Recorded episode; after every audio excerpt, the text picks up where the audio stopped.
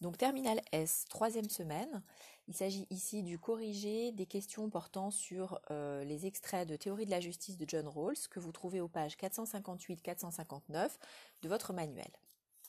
S'agissant donc d'abord du texte 1 intitulé Le voile d'ignorance. On vous demande en quoi consiste ce voile d'ignorance et puis ensuite pourquoi est-ce qu'il pose ce préalable et quelle en est l'importance. Alors ce concept de voile d'ignorance que Rawls a lui-même forgé, hein, lui-même créé, ressemble un peu à la situation théorique de l'état de nature dont on a déjà parlé un peu plus tôt dans le cours. La question que se pose Rawls, c'est de savoir comment penser l'élaboration de principes euh, de vie collective et donc de règles et de normes qui pourraient orienter les comportements, et euh, comment le faire de manière à ce que ces, ces normes soient les plus justes possibles.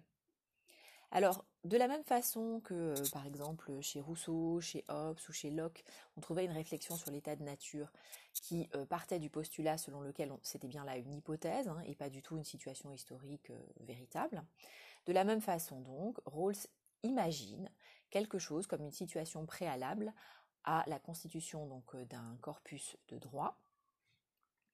Et donc, il propose à ses lecteurs une sorte de jeu de rôle. L'idée donc est la suivante, il s'agirait de s'entendre sur des règles avant de commencer à jouer, et donc avant de savoir comment on va jouer sa partie, euh, puisqu'on ne sait pas encore quel rôle on jouera précisément et quel personnage on sera chargé d'incarner. En effet, Rawls se dit que euh, finalement, si on choisit euh, une société dans laquelle chacun a déjà une certaine position sociale, euh, une position éminente ou au contraire pas, du tout en termes de richesse, de position socio-professionnelle, etc., il est clair que les choix qu'on fera en termes de loi ne seront pas les mêmes.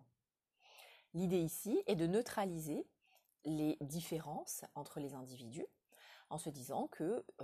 on doit imaginer une situation théorique dans laquelle on doit tout recommencer à zéro, rebattre les cartes, redistribuer les positions sociales. Et donc, selon lui, dans cette situation-là, c'est la pure raison et une forme primitive de sens de la justice, tout à fait déliée de l'intérêt, qui s'activerait et qui permettrait les calculs qui sont nécessaires au choix. Ainsi, chacun euh, aurait tendance à choisir les principes qui seraient les meilleurs ou en tout cas les moins défavorables, quelle que soit la position qu'il aurait à, euh,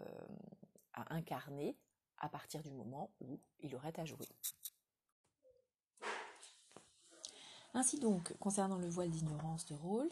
euh, le concept de voile d'ignorance est bien le préalable à l'analyse euh, d'une théorie de la justice.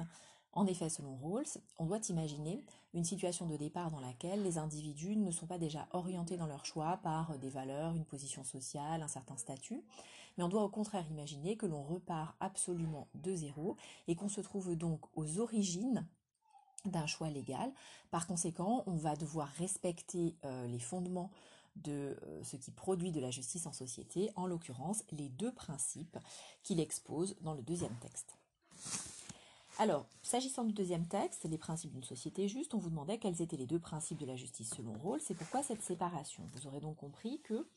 le premier principe sur lequel euh, les personnes placées dans la situation initiale sont censées s'entendre, selon Rawls, consiste à dire que dans une société quelle qu'elle soit, dans un état de droit, on ne peut pas transiger sur l'égalité des individus au regard des droits et des libertés de base, euh, en, l'occurrence hein, les droits et les libertés politiques, mais aussi la liberté de penser, la liberté de mouvement, etc. En effet, aucune différence entre les individus ne peut euh, justifier ici que certains aient des droits que d'autres ne posséderaient pas. Le second principe, qui s'appellera principe de justice distributive, euh, vise à établir un système de répartition et de compensation, puisque Rawls sait très bien qu'à partir du moment où le jeu sera lancé, si l'on peut dire, et donc euh, aussi dans n'importe quelle société euh, déjà existante, il y a des inégalités de fortune, de position sociale, de talent, des inégalités naturelles ou acquises, que l'on ne peut pas contester. Selon Rawls, la présence de ces inégalités-là ne veut pas forcément dire que l'on est face à une injustice. toute inégalité ne signifie pas une injustice, euh, ne signifie pas qu'il y a une rupture euh, des principes qui devraient être respectés en société. La question qui se pose est la suivante. Attendu qu'il y a des inégalités, existe-t-il un système de compensation qui permet de venir les réguler d'une certaine façon et euh, qui permet aussi que finalement les inégalités qui existent soient au bénéfice de chacun. Autrement dit, il n'est peut-être pas injuste ou peut-être pas choquant euh, du point de vue rawlsien que certains, euh, par exemple, disposent davantage de fortune ou de richesse que d'autres, si et seulement si euh, l'impôt prélève sur leur fortune ou sur leurs revenus une part qui va être ensuite utilisée de manière redistributive dans le reste de la société.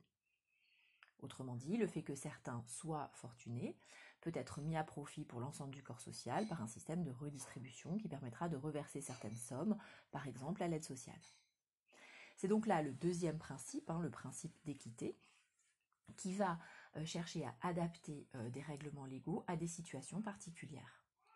On a donc deux principes assez différents, un principe d'égalité stricte pour les droits et les libertés de base, et ensuite un principe de justice distributive, principe donc d'équité,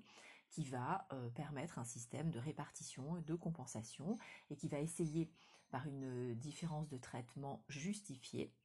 au fond, de d'établir euh, la meilleure situation sociale possible pour tous, ce qui ne veut pas dire donc une situation strictement égale pour chacun. Alors, quant à savoir si euh, un groupe quelconque mis en situation de répondre à la question de rôle s'aboutirait exactement aux mêmes réponses, évidemment là on vous demandait euh, une réflexion personnelle et donc une justification, une élaboration un peu spéculative. Alors il faut dire que la, chose a été tentée, hein, et on a tenté de, faire comme ça des expériences, disons, de, psychologie expérimentale et de voir si ça fonctionnait ou pas. Euh, il est clair que ce sur quoi, au fond, repose euh, la théorie de Rawls, c'est le postulat selon lequel les gens sont rationnels, euh, à la fois rationnels et à la fois aussi animés par un certain sens inné de la justice. Si on ne soutient pas cela, si l'on pense donc qu'ils ne réfléchissent pas forcément en termes de calcul ou conséquences et qu'ils ne sont pas non plus spontanément euh, orientés par une sorte de, je dirais, de répugnance à l'injustice, il n'y a pas de raison de, conclure comme le fait Rawls. On pourrait penser que les individus voudraient peut-être tout risquer et dire, ben après tout, euh, il est tout à fait légitime que les plus puissants aient plus de droits que les autres, et euh, ma foi, je fais le pari que je ferai peut-être partie des plus puissants ou des plus avantagés. Euh, donc c'est pas forcément absurde hein, que de se dire cela. Et euh, ce genre de, comportement n'est pas irrationnel. Euh, il s'agit simplement de parier ou de gager un peu plus peut-être. Même chose, si on ne croit pas qu'il y a une répugnance naturelle à l'injustice, on pourrait tout à fait imaginer que des individus seraient prêts à prendre le risque de subir une injustice s'ils n'ont pas l'assurance de faire partie du groupe des plus démunis. Et si au contraire les possibilités sont toutes ouvertes, peut-être seraient-ils prêts à se dire qu'après tout, euh, ma foi, euh, une certaine forme d'injustice est tolérable et que les individus peuvent peut-être aussi toujours, partie d'une situation sociale délicate, euh, faire leur chemin et finalement devenir des gagnants et ne pas rester forcément dans la catégorie de, je dirais, ceux qui sont les plus fragiles en société. D'après Rawls, les deux principes respectent finalement à la fois donc les libertés de base et l'égalité pour le premier. Et puis, pour le second principe, au contraire, il s'agit de respecter l'équité. On a bien compris que les deux principes doivent être pensés ensemble, que le premier principe vient avant tout le reste et qu'on ne peut absolument pas transiger sur celui-ci. C'est-à-dire que pour ce qui concerne les libertés de base, il ne peut être question, dans un état de droit démocratique, de les refuser à certains individus. Euh, autrement dit, s'il y a une différence de, traitement possible du point de vue du droit, elle doit se justifier dans le système de répartition et de compensation euh, qu'on évoquait tout à l'heure, mais elle ne peut absolument pas porter sur les droits et les libertés de base. Voilà donc, à partir du voile d'ignorance, Rawls essaie d'imaginer ce que pourrait être un système de justice, disons, idéal, hein, c'est le, début de son ouvrage, et ensuite il va s'appliquer à déplier toutes les institutions euh, qui devraient être mises en place pour pouvoir, je dirais, euh, d'une part décider, puis ensuite faire respecter euh, ce, système-là, avec donc ces deux grands principes que l'on a dégagés, le principe d'égalité et ensuite le principe de justice distributive.